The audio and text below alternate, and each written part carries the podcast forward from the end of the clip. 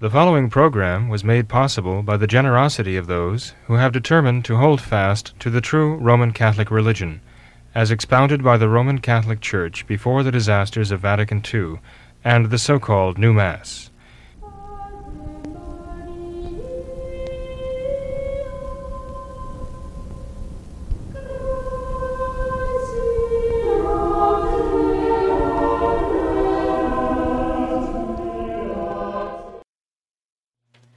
Hello, and welcome to another live edition of What Catholics Believe.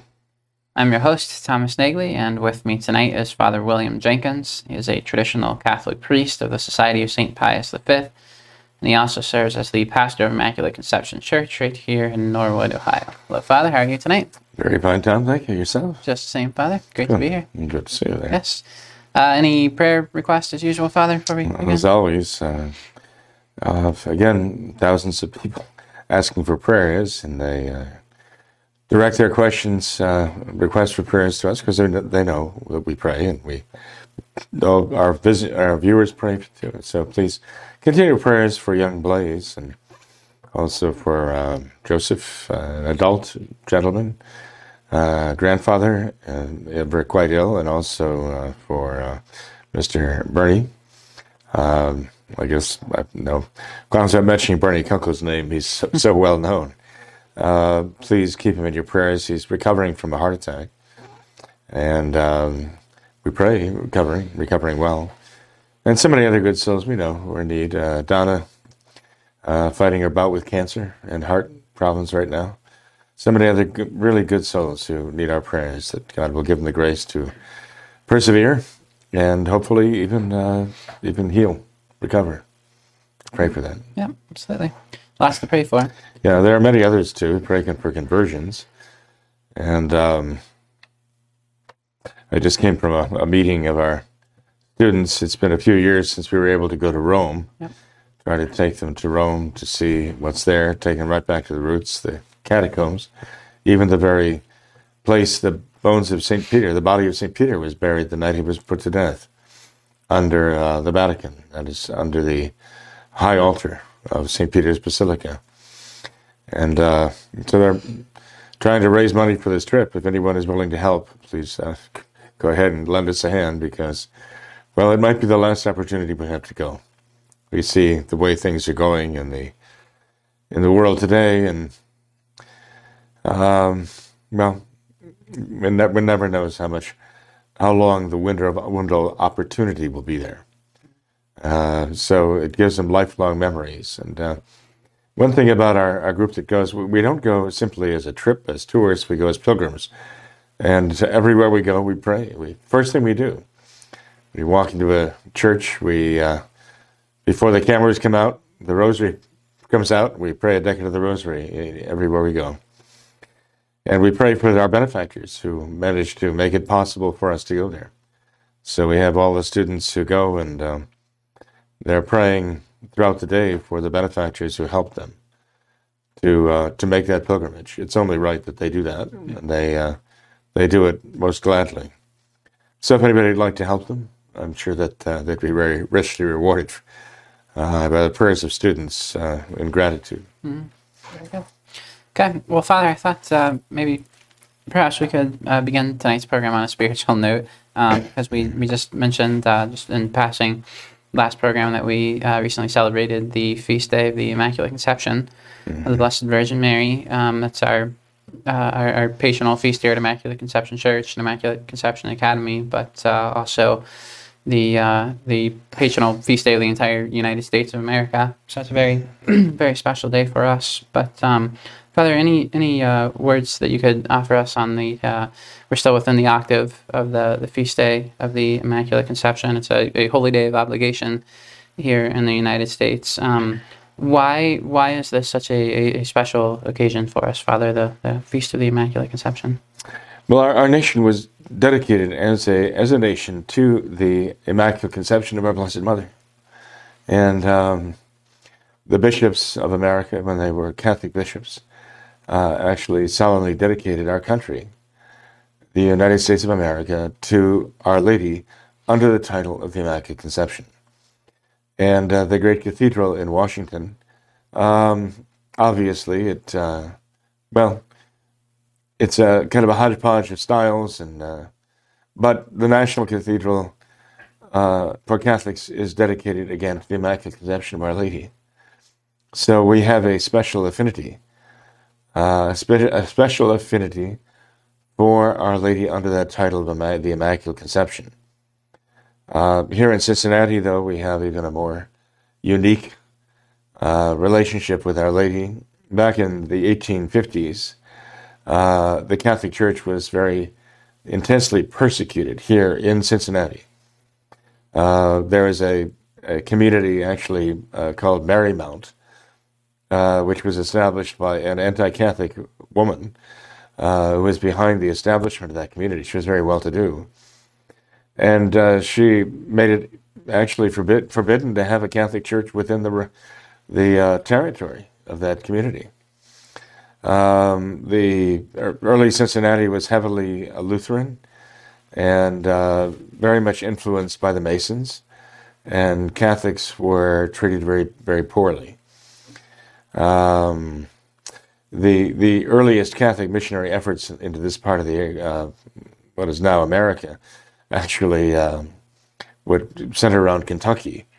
Um, and uh, Cincinnati was at best a mission. In fact, we have a copy of an, a newspaper ad from a uh, Catholic physician who lived here in Cincinnati, reaching out, trying through an ad in the newspaper to make contact with other Catholics. Um, that shows you what a rarity Catholics were. And his purpose in trying to, uh, through the newspaper, reach other Catholics was to get a, a number of Catholics who could then petition for a priest to come and reside in Cincinnati. We're talking about the early 1800s now. So, uh, and, and, as I say, already as late, uh, late into the uh, 1840s and 1850s, the Catholic Church was treated very, very badly, and Catholics were treated very badly in the Cincinnati area, such that the Bishop of Cincinnati in the early 50s, 1850s, asked a missionary priest, who was a, an associate uh, Father De Smet, the great uh, Jesuit missionary out in uh, the, the, Pacific Northwest, uh, asked, What do I have to do in order to gain peace for my Catholic people in Cincinnati? And uh, the priest he asked, this missionary priest, had a reputation for being, well, a very holy man and uh, even perhaps a bit of a mystic. And he said, Well, there are three things you must do. He said, You, you have to cultivate devotion to the Immaculate Conception of Our Lady, uh, you have to ask your priests every year to offer the votive Mass of the Immaculate Conception in honor of Our Lady's Immaculate Conception. And you have to, as a diocese, petition the Holy See, you that time it was Pope Pius IX who was the Pope, to define the dogma of the Immaculate Conception. So this was this was clearly before 1854, the bishop here at the time did all three of those things. He promoted the devotion to the Immaculate Conception of Our Lady. He uh, told the priests, I want you to offer the votive mass of Our Lady's Immaculate Conception in honor of the, of the mystery of Mary Immaculately Conceived. And uh, the entire diocese is going to, um, as a diocese, petition Pope Pius IX to define the dogma. And sure enough, uh, in 1854, very quickly, actually, thereafter, uh, the dogma was defined by Pope Pius IX. Uh, it was defined in the great concourse of cardinals and bishops who had gathered at the newly built uh, basilica, Archbasilica of St. Paul's outside the walls. and it was a very grand event very grand event, and no doubt about it. And uh, news traveled throughout the world. The Catholics thoroughly rejoiced everywhere, especially here in the United States. And it was a turning point. It was a turning point for the for the uh, status of the Catholic faith, the Catholic religion, the Catholic Church here in Cincinnati, because from that moment on, uh, the church went from being a hounded, persecuted minority reaping great harvests of converts, uh, Catholic churches, magnificent Catholic churches, were you know constructed, um, including our own, you know, the former St. Matthew's, and um, of course St. Elizabeth's, and uh, here also in Norwood. Uh, the Novus Ordo, unfortunately, has been selling these churches off, um, uh, mostly to Protestants or secular purposes, um, which is what they would rather do. But um, nonetheless, I mean, these churches existed because, uh, by the grace of God, um, the Catholic Church saw a great flowering here, um, notably here in the Cincinnati area, and it was directly attributable to, to the spread of the devotion to Mary's Immaculate Conception. Um, if you if you read the Divine Office that the priests pray uh, each day, but you you read that for the Feast of the Immaculate Conception and the octave afterwards, where, where we are right now, in fact, uh, you find there the tributes of ancient writers uh, praising Our Lady. And you see that in the early church, there was a tremendous devotion to our Blessed Mother. And uh, that there was the firm belief in her Immaculate Conception. The fact that it was defined in 1854 does not mean that it wasn't believed in before then. It means it was believed in so firmly uh, that it didn't need to be defined. Uh, it was only in 1854 that, uh, again, uh, the church found it necessary to define the dogma um, to silence all uh, negative voices that were coming against Our Lady after the Protestant Revolution.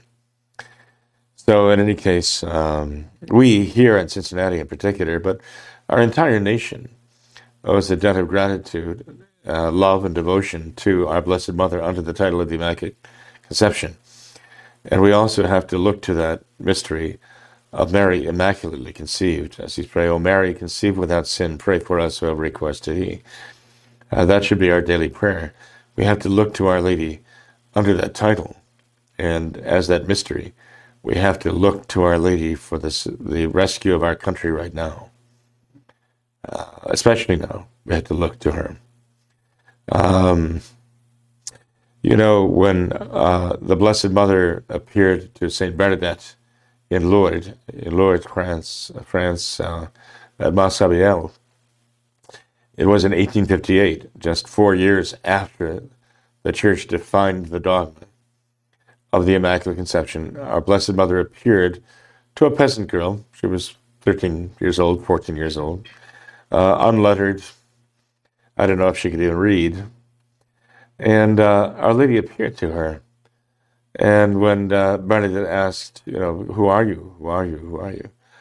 Our Lady said in the patois, the, the dialect of the area, which Bernadette spoke her native tongue, uh, Our Lady said, I am the Immaculate Conception, which is very telling, you know. It's just that we think of Mary as a, as a person, a peasant girl growing up in Nazareth, a little village in Palestine. And she is a distinct person, and she was conceived as an individual person. But she's so much more than that. I mean, she is like a veritable institution as the mother of God, you know, and she's uh, uh, her vocation uh, towers above every other vocation because of who her son is, our, our Lord and Savior, uh, her son and her God. So, um, and she was his handmaid always, uh, not only from the earliest days of her life, but from the first moment of her existence. She, she was there uh, absolutely to serve by her purity. Uh, her immaculate heart was there, and she preserved her heart immaculate throughout her life. So we uh, we have a very powerful advocate in heaven. Uh, we, the United States of America, we have to turn to her now mm-hmm. with a lot of confidence and, and uh, devotion. Mm-hmm. Father, what uh, what are some things that the Catholics can do to cultivate a devotion to Our Lady under this title, and how how is uh, devotion to our Lady as the Immaculate Conception, how is that different than any other um, form of devotion to Our Lady, say to her Immaculate Heart? How, what is the, the difference when we're talking about Our Lady of the Immaculate Conception? Mm-hmm. Well, the the mystery of the Immaculate Conception is a unique title, uh, and it um, actually speaks of a, a, unique privilege of Our Lady. When we talk about Our Lady's Immaculate Heart, you might think, well, okay, that sort of covers the Immaculate Conception, doesn't it? And the answer is no. Uh, we see privileges accorded Our Lady, and they're not rights, of course, they're privileges. She had no right to these things, she didn't earn them. Rather, God bestowed those privileges upon her in light of her vocation to be the mother of the Savior. And uh, she earned them only in, in the sense that she used those privileges to serve God perfectly. And so, uh, you know, there, there, are certain privileges that we, we're given that we in no way deserve, in no way earn, um, except that we show that we were a good choice, a good investment for those privileges by the way we take them and use them well and serve God with them.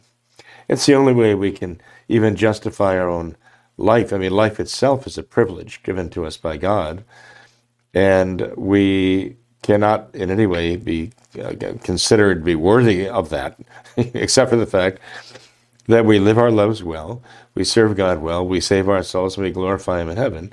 Only in that sense can we, after the fact of having been given life, prove ourselves worthy of having been given life, you know, worthy in that sense.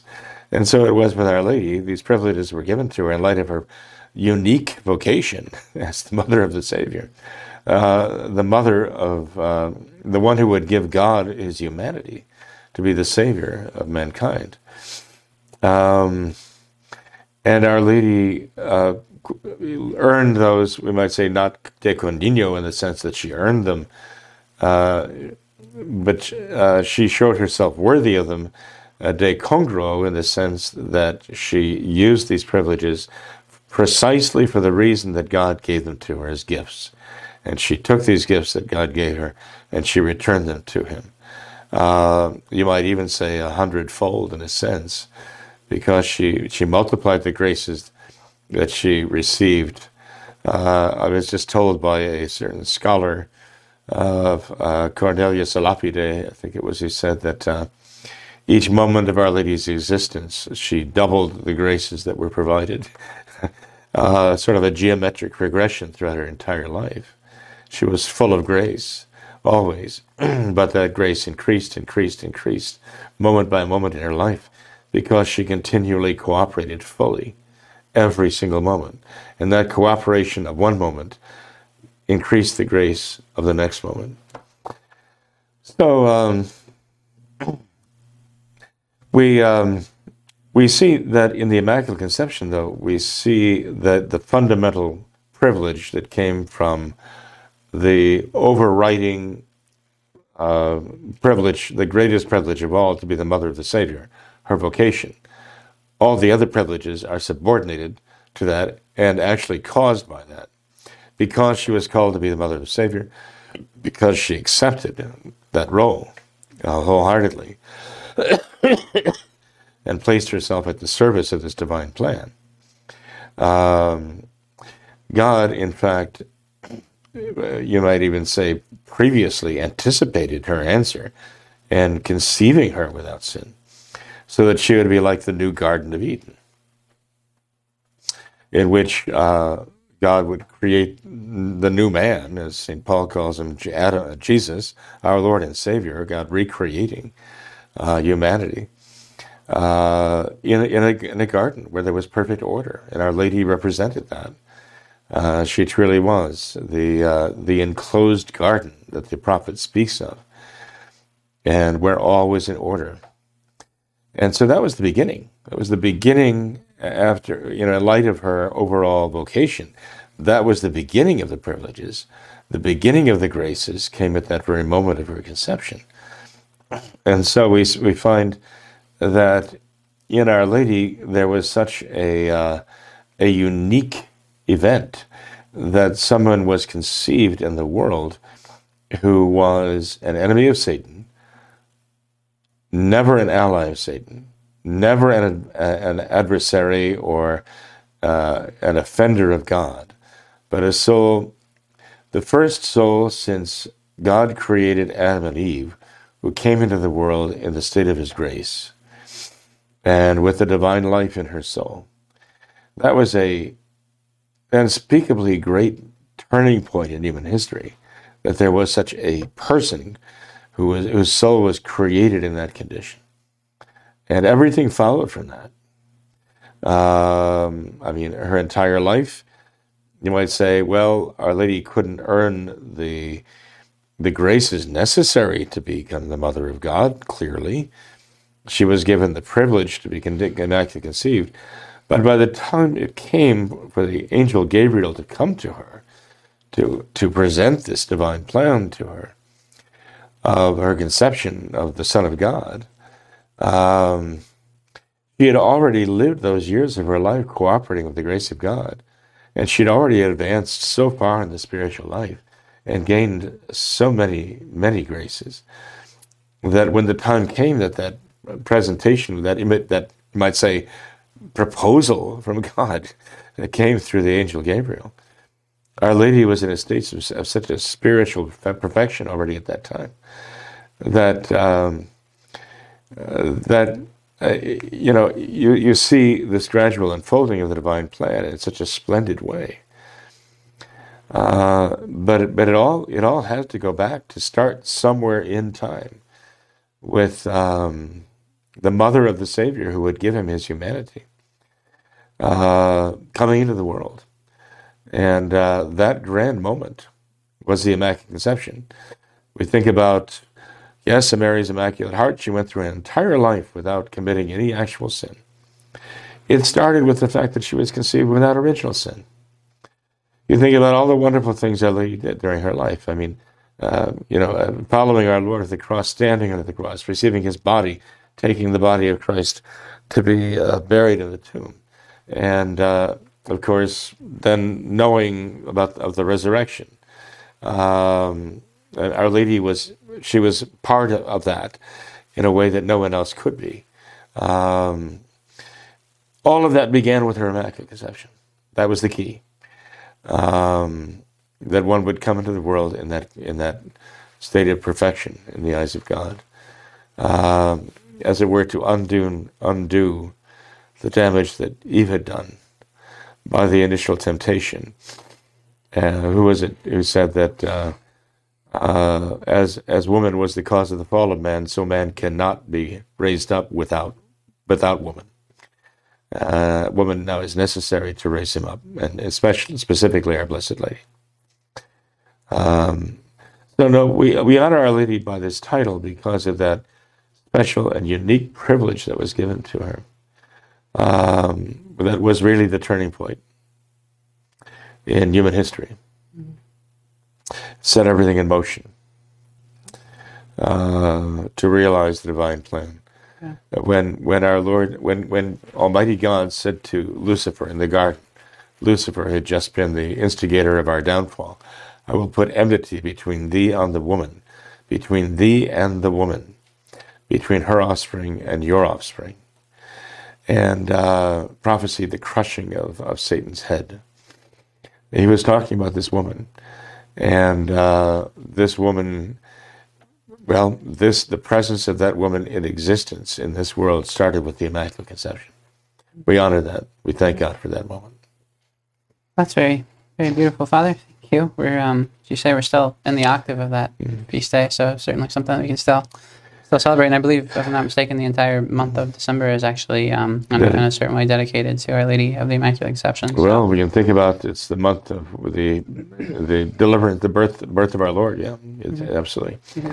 You know, Tom, uh, we look at the condition condition of our country.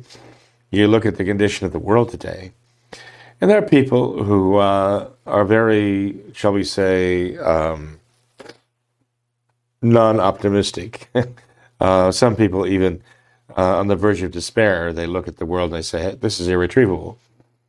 Well, one could have said the same thing after the fall of Adam and Eve, you know, but God had promised that He would send a redeemer. But you know, you look at the days preceding, the centuries preceding the coming of Our Lady, and you know, there are people who would say, "Look, it just goes from bad to worse, doesn't it? Just bad to worse." And um, Where is their hope? Where is their hope? And then the Immaculate Conception took place at that appointed time, that appointed place. And you realize God has His plan here, and so we have to keep that in mind. We have the uh, the the knowledge of that truth of Our Lady's Immaculate Conception. We have to look at that and realize, you know, God doesn't need hours, days, centuries. Uh, he needs a moment of cooperation with grace. Um, and he has the power to give that grace, efficacious grace to accomplish his will. And so, in a, in a single instant, in a, in a, in a, a, billionth, trillionth of a heartbeat, in a trillionth, trillionth of a heartbeat, I mean, God acts and everything is different, you know. And uh, we have to remember that. God has that power. And uh, uh, for his own purposes and his own plans, he will use that power when he knows it is going to accomplish the greatest good. So we just have to be there, uh, as it were, uh, at attention, as that servant waiting for the master to return. We have to be willing to wait for that. Trust him. Okay, let's do it. Okay. Father, that's great. Thank you. Um, that perhaps that uh, leads into something a little less edifying that we wanted to uh, make mention of on tonight's program, and that was um, just recently this uh, um, news came out that the Cambridge Dictionary from uh, from, from Cambridge University they Oh, uh, they updated their definition of both man and woman. Um, don't have a, uh, a copy of, of the the previous definition, but I can I can read the new the new definition of uh, of woman here. I'll just read this to you, Father, and get get your reaction here. Uh, it says this again from the Cambridge Dictionary uh, under the the title woman. Uh, it reads quote an adult who lives and identifies as female, though they may have been said to have a different sex at birth. Father, what do you think of this new definition of a woman? I think it's a, it is an, a manifestation of insanity. A manifestation of insanity. I understand the definition of male now, uh, pretty much in the same dictionary follows the same pattern, right? Yep. Of, of man, yeah, it's the same thing. An, an adult who lives and identifies as a male, though they may have been said to have a different sex. at Who birth. lives and identifies as a male, although at birth they were, might have been considered. Doesn't say by whom they might have been considered otherwise. Um, you know what's kind of interesting about that, though? Uh, they just can't get away from it, can they? Um, you know, nowadays they're talking about, oh, 60, 100, 128 different genders. But they all come down to male and female anyway. They can't help it. It all comes down to a, identi- even even with the insanity of saying, well, I identify as male or I identify as female. Well, they're still identifying as male and female. They can't get around that, you know. They have to admit those are the two genders that God created. And those are the two genders we are by human nature, and there's no way we can defeat that, no matter how hard we try or how absolutely idiotic we become. We just can't get around reality. Um, but you know, I mean, they they they soil themselves. They disgrace themselves. They they they just make themselves disgusting and and uh, um, they make a mockery of themselves. This is what Satan wants us to do. He wants us human beings to make a mockery of ourselves, to play the fool for him. Uh, he wants us to be as his court jesters in hell, court jesters. And uh, so it is that uh, the court jesters of hell are here right now among us, and they're they're mocking uh, humanity. They're not only irrational; they're anti-rational. It just uh, thrills Satan insofar as he can enjoy anything uh, to see us. Uh, because he, he looks upon it as a mockery of God. And uh, we may intend it as a mockery of God, sinners do, but it's actually a mockery of ourselves. God is not mocked. Um, and there'll be hell to pay, literally, uh, for this uh, self induced insanity. That's what sin does, though.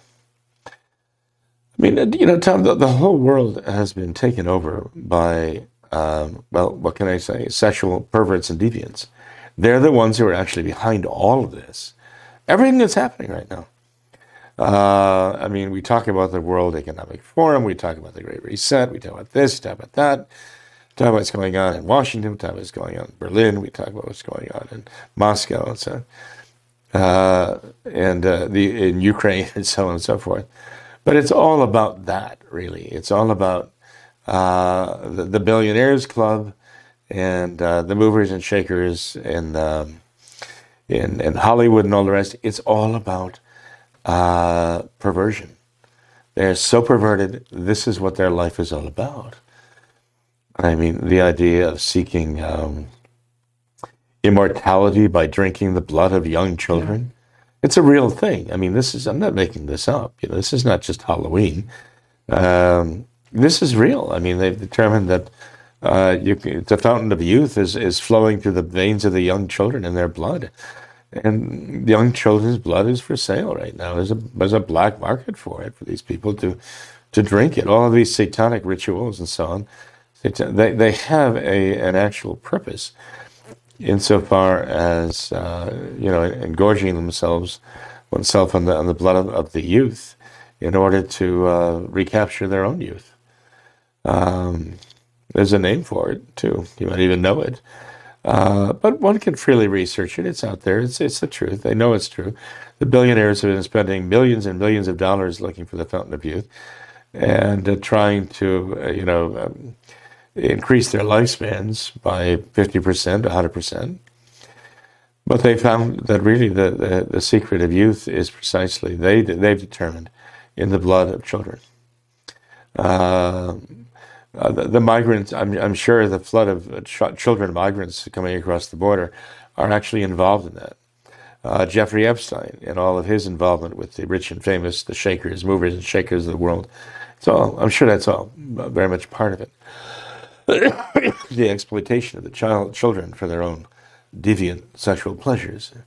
Um, they want to turn this world into a hellish playground for themselves, for their sexual deviancy.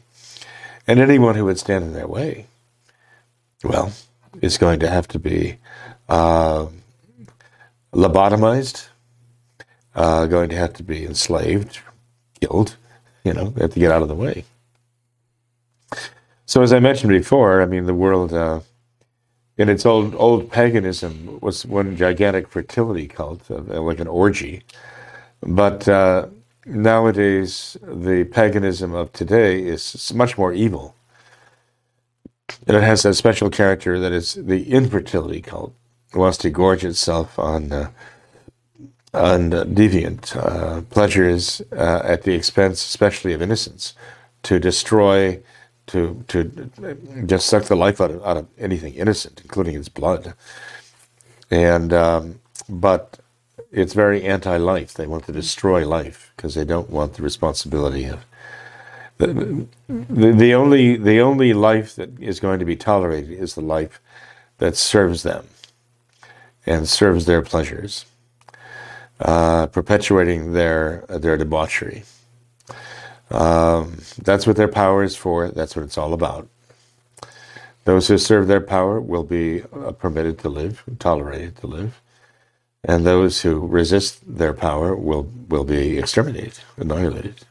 This is what abortion is all about, yeah. and it's given rise to the next step, is that is, if you can exploit children uh, by destroying their lives because they're in your way, what's the next logical step? Well, take the children who live and use them, right, to exploit them alive to serve your purpose, and that's where we're going now see why the devotion to Our Lady's Immaculate Conception is so absolutely antithetical to all of these this perversion. This complete devotion of Our Lady to the, will of God from the first moment of her conception to be the enemy of Satan. The enemy of Satan is what our Lord called her. I will put enmity between thee and the woman. That's what he said to Satan. And so you see that immaculate conception of this one, uh, this one young lady uh, this one female of the human race, Blessed Mother, uh, Mary, uh, designed by God to be the mother of the Savior. The devotion to that Immaculate Conception is key right now. Mm-hmm. And we have to appreciate the significance of uh, of her Immaculate Conception being defined in the world today, and w- how we have to uh, cultivate that devotion and spread that devotion to others too, because of all that it implies. It is uh, diametrically opposed to the perversion of the day and the author of that perversion. Uh, that this this blessed mother was always the enemy of Satan, never his ally. She was never under his power, and never under his control, and she has enormous power over him. And uh, especially the appeal to Our Lady's Immaculate Conception. Um, it, it is like giving Satan a hot foot. It it just drives him wild because he's the one human being, other than our Lord Himself, that Satan has never had any control over, and who, on the other hand, has absolute power over him. You know, we, we read in sacred scripture that to Satan, Our Lady appears as an army array, uh, arrayed in battle against him, an entire army. We talk about the heavenly hosts, but in sacred scripture, we read a prophecy of Our Lady and her virginal purity. Uh, to, to the devil, he is like a, a an army, a celestial army drawn, drawn up against him in battle array. We need that now. Yep. Well, Father, uh, thankfully, uh, with Francis in the Vatican, we have someone willing to uh, uphold these truths. Being facetious, of course, but uh, Uh, I wanted to, criminally facetious, I'm afraid. to uh, to read something from you here. This is from the uh, actual Vatican website, um, where uh, Francis apparently on uh, December 11th uh, commemorated International Mountain Day, uh, something that was uh, established by the United Nations, I believe, some years back. Um, Francis. Uh, he, uh, on this International Mountain Day, he invited all men and women of goodwill to protect and care for mountains and commented on the theme for this year's observance, quote, women move mountains, unquote. Um, just wanted to read a uh, couple couple quotes from Francis here, Father, as he commemorates International Mountain Day. Uh, he says, It is true, women move mountains, and this reminds us of the role of women in caring for the environment uh, and preserving the traditions of mountain peoples. From mountain people, we learn the sense of community, to walk together. Uh, he says here, uh, in regards to women, they are often the primary managers of mountain resources, guardians of biodiversity, keepers of traditional knowledge, custodians of local culture, and experts in traditional medicine. Uh, international, is from the article on Vatican News website. It says International Mountain Day 2022 is an opportunity to promote gender equality and therefore contribute to improving social justice, livelihoods, and resilience. Uh, Father, have uh, you've been celebrating International Mountain Day this year and uh, celebrating this fact that women move mountains? What do you what do you think about this, Father? International Mountain Day. Well, um, a number of things come to mind. With regard to Francis, he's just following a script. I mean, he could have inserted there for um, the mountains, he could have uh, inserted the rainforest and women, you know, preserving the lore of the rainforest and the biodiversity of the rainforest. It's the same old thing he said about the Amazon. Now it's the mountains, okay? I suppose it'll be the oceans next and maybe the moon. Uh, next, or who knows? You know, uh, it's the same old blather. In fact, we could we could actually uh, have a contest, I think, between Francis and uh, President Biden to, to find out who can say the least in the most words, who can use the most words to say the least truth, right, or to express the least reality. What on earth does this have to do? This uh, like International Mountains Day have to do with women in the mountains? and uh, only, Francis could make a, a political, make that a political statement. And, uh, you know, uh, I'm sorry. Um, I would think that any woman, woman who had any sense who read that would think, well, he's really stretching that to try to, uh, you know, uh, make me think he, you know, he's, he's a champion for women. I mean, how far out of your way can you go? Don't patronize me. You'd think uh, any woman worth her salt would say, look, Francis, don't patronize me. Okay, stop it. I don't appreciate it. It's insulting.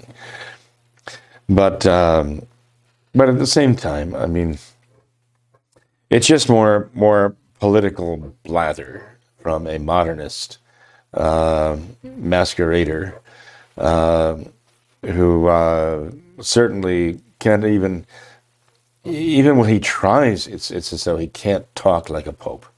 He just can't talk like a Catholic pope. Uh, why? Because he doesn't have the faith. I mean, look, if somebody, if a Catholic pope were to be talking about the mountains, and he would say, okay, let's refer it to the gospel, where our Lord said that if you had faith the, size of a grain of mustard seed, you could say to this mountain, you know, to cast yourself and you get into the sea. But he would tie it to the faith. That faith is, is what is important, not biodiversity, but faith. One would, would a Catholic Pope would, would see this whole idea of the mountains in terms of the Gospels, in terms of the imagery of faith. That's where he would go. That's exactly where Francis does not go. He's a man of the world. He lives for the world. He's of the world. And uh, everything he says, everything that pours out of his mouth is just the world, everything. Um, it's all he's got, right? Yeah. And um, he has no faith whatsoever in any true God, certainly not the Catholic faith. And it shows in, in, in what he says and, and what he does and what he doesn't do. Um, but I could see, so, you know, taking that idea, okay, today is International Mountains Day, and I would use as an opportunity to teach the faith. And I would say, well, you know, uh, we know that um, our Lord does refer to the mountains. He, there, uh, even talks about the everlasting hills, the desire of the everlasting hills, right? In the uh, in the litany of the Sacred Heart of Jesus, referring to the, the one desired of the everlasting hills should come, and that was the Savior. It's, it refers to, back to a prophecy of Jacob to his sons, uh, notably to the son Judah, and uh, refers to prophecy of the coming of the Savior. We actually refer to that during this time of Advent, even. So it's just so ironic to me that Francis, uh, you know, refers to that uh, on December 11th, when you know we're in the within the octave of the feast of the, of the Immaculate Heart of Mary, or I'm mean, sorry, the Immaculate Conception, big pardon, and you know he makes no reference whatsoever to the real significance of the mountains uh, in sacred scripture or, or, divine revelation. I mean, it, it's even said of Our Lady that after the angel Gabriel came to her and said those words to her Hail, full of grace, the Lord is with thee. Blessed art thou amongst women, and blessed is the fruit of thy womb. Um, that the angel told the Blessed Mother about the fact that her kinswoman Elizabeth was now six months with child with St. John the Baptist. And so when the angel departed from her, Our Lady set about going on this first great trek carrying the child Jesus now within her. Uh, this was the great service, the very first of the great services that she rendered to our Lord, carrying our Lord to John the Baptist for this meeting, the first meeting, as it were, of these two children in the womb, newly conceived our Lord and St. John the Baptist, in the womb of his mother Elizabeth, and Our Lady's voice calling out, bringing the news of the presence of the, the, the Savior in the womb of Our Lady, informing John the Baptist of the presence of the Savior, who, of whom he was the forerunner. But it says, the gospel says about this, that Our Lady hastened into the hill country. Montana. He, she, she hastened into Montana to take the Christ child to John the Baptist there's so many th- things that Francis or any man, well, let's put it this way any man of faith would have thought in thinking of the mountains and relating this to the time of the year we're in. But it doesn't even cross Francis's mind. All he thinks about is geopolitics. All he thinks about is wokeness. That's all that matters. He's pushing the agenda of cultural Marxism in everything he says and does. He is an agent of cultural Marxism. Uh, probably the, one of the most, if not the most powerful agent of cultural Marxism in the world, wokeness. And uh, this this is who he is, and this is uh, everything he does and everything he says is at the surface of this evil, anti-creative cultural cultural Marxism, wokeness. Yep. Well, uh, Father, we had just one other thing that uh, we wanted to mention tonight. Not sure how much how, how deep you want to get into this, but um, we did perhaps just want to mention this. Um, um, it's been all over the news outlets lately with this um, prisoner exchange that took place Oh. with the um, with Brittney Griner, the WNBA star, and uh, she was exchanged in a one for one prisoner swap with the uh, so-called merchant of, of death, this Victor Victor Bout, um, Russian uh, arms dealer, one of the most notorious arms dealers in the world. Um, he's been re- referred to as the, the something like the, single most dangerous man on the face of the earth or something. Yeah, merchant of death. Um, he, he was exchanged in a one for one prisoner swap uh, with, with Brittney Griner by our current administration here in the United States. Any uh, thoughts on that, Father? Well, again, it's making a mockery of everything that we stand for, making a mockery of our country.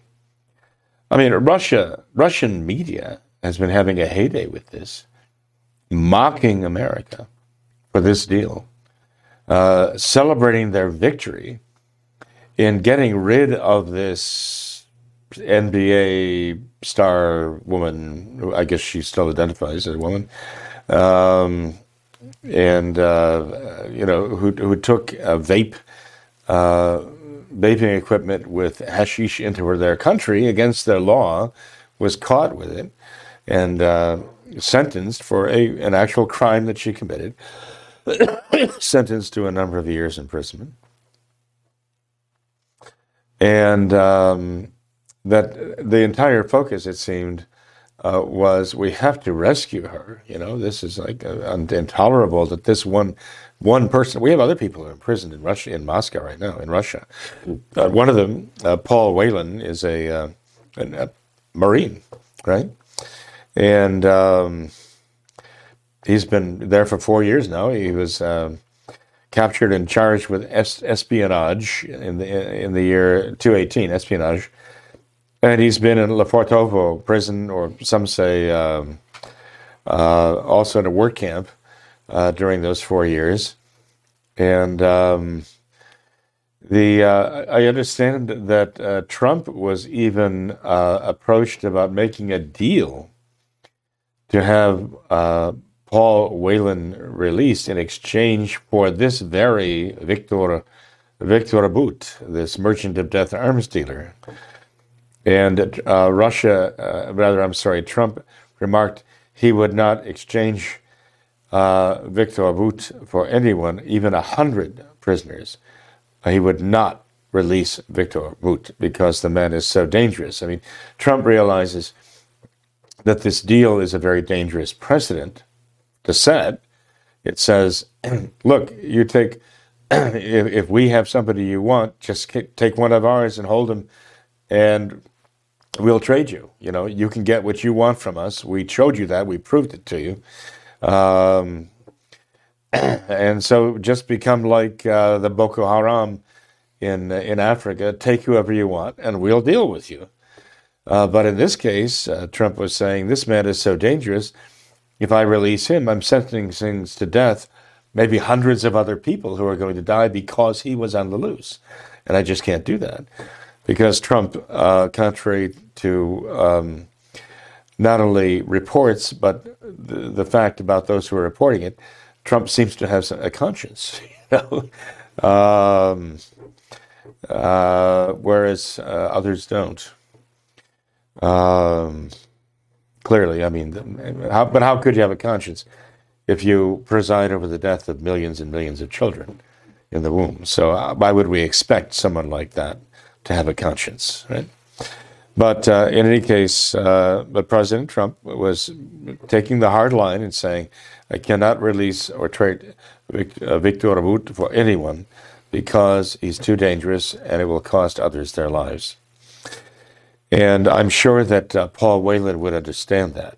As a military man, he would understand, yes, I, I do not want to be exchanged at the price of releasing a man like that in the world.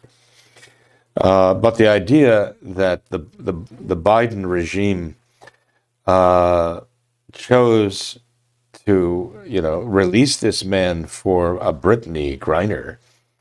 Well, I mean, as I say, the, the, the Russian media was mocking America and mocking Americans. Um, one commentator even went on Russian uh, uh, news and and said, "Well, Paul Whelan's problem is that he's an ex-marine. They say, highly decorated, but he, he has also three three other problems. Fact, the commentator said he has one other problem. No, actually two. No, actually three hmm. is the way he put it. He's being very coy. He said one, he's a man. No, he's a white. He's a white. He's a man, and he is heterosexual. And of course, his comment was that actually the reason why you would choose a Brittney Griner over a Paul Whelan is not only because he's a decorated ex-marine. I hope I hope the ex, the Marines in our country are paying attention to the fact of who was preferred here and what happened to their, their own fellow ex-marine who was left behind by the commander in chief. But that this woman, after just what four months was it? How long was she there? Eight months? Nine? nine I think 10 months. Ten months, maybe. He's been there for four years, Whelan.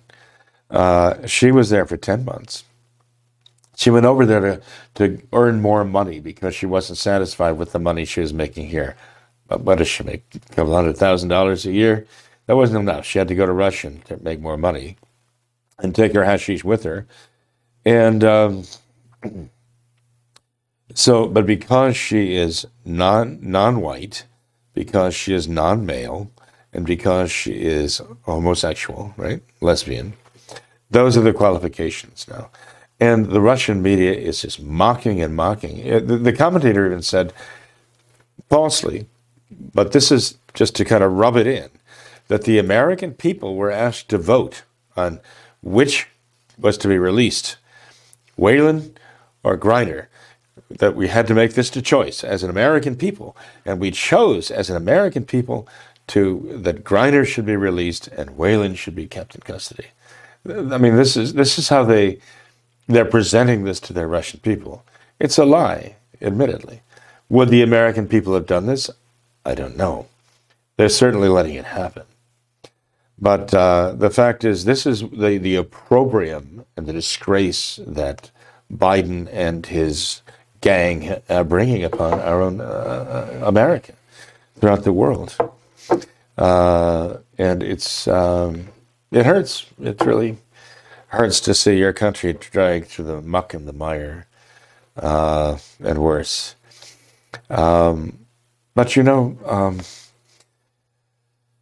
I, I'm just hoping that uh, there is a decency among the American people such that they recognize that this is all wrong, and uh, that they they cannot really come to terms and accept it uh, in their hearts. I just hope. Someone told me recently. Well, look, either there was cheating during the elections, the elections were stolen, or they weren't. If the if the elections were stolen and the American people don't do anything about it, they allow themselves to be disenfranchised, uh, their votes to be denied, their votes to be uh, falsified. That tells you something about the American people, which is not flattering.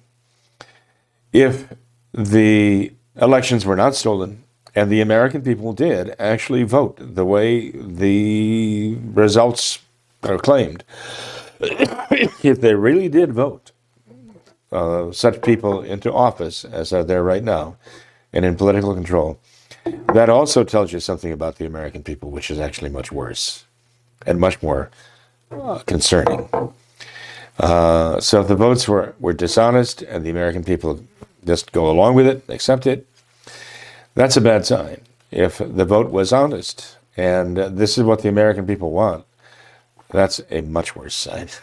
Either way, the message is, you know, we have our Blessed Mother in heaven now, immaculately conceived. Uh, her immaculate heart is there, having per- preserved that absolute innocence throughout her entire lifetime. And uh, she is an advocate for us. I mean, God has sent her, her divine Son has sent her to us to plead, to, to, to express to us her motherly concern for us, uh, uh, to protect us even from ourselves. Um, that should be very comforting to us.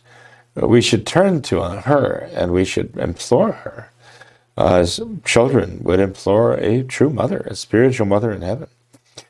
Uh, in a sense, Our Lady uh, delivered every one of us, all of us who would be saved and have everlasting life. You might say, Our Lady spiritually delivered us, gave birth to us under the cross. Those were her birth pangs. And when her, her divine son was dying and giving birth to us spiritually, that the graces would come to us necessary uh, to finally uh, finish this, you might say, our period of gestation to finally be born into everlasting life. Uh, so we, we need to, to uh, focus on what God Himself has given us. We need to focus what God Himself wants us to focus on. Um, during this time, of course, we we focus on the divine fulfillment of the divine promise. That is to send a Redeemer we know that Redeemer lives. We know He's there. We know He's the Son of God and He is all powerful. And we know ultimately the victory is His. He, we know, as Christ the King. And so our whole mission in life is, uh, as Our Lady's was, to be uh, the servant of the Lord, to be knights. That's because that's what the word servant is. Knecht in German means a servant, right? That's where the word knight comes from to be our Lord's servants and to be waiting and watching, watching for Him, to be at His service as Christ the King over all mankind, and uh, to first of all be absolutely committed to His service here on earth as our King. Uh, to spread that word and, and, to help others also acknowledge our Lord as King. And uh, do that as the very first steps toward then reclaiming the allegiance of mankind to him, to re- restoring mankind to him. Um, this is the meeting of the Immaculate Conception. This is what our, our, our Lord promised. This is what has been put in place for us now. And uh, so we continue to pray every day, well, many times. O Mary, conceived without sin, pray for us who have recourse to thee. Amen. Can't uh, end with anything better than that. So, Father, thank you. Appreciate your time. God bless you. Well, thank you, Tim. You too. Yep. Take care. Thanks to all our viewers as well for watching this episode of What Catholics Believe. Until next time, we ask that you all remember the words of Our Lady at Fatima to consecrate yourselves and your families to the Immaculate Heart of Mary and to pray and do penance. Thank you, and God bless you.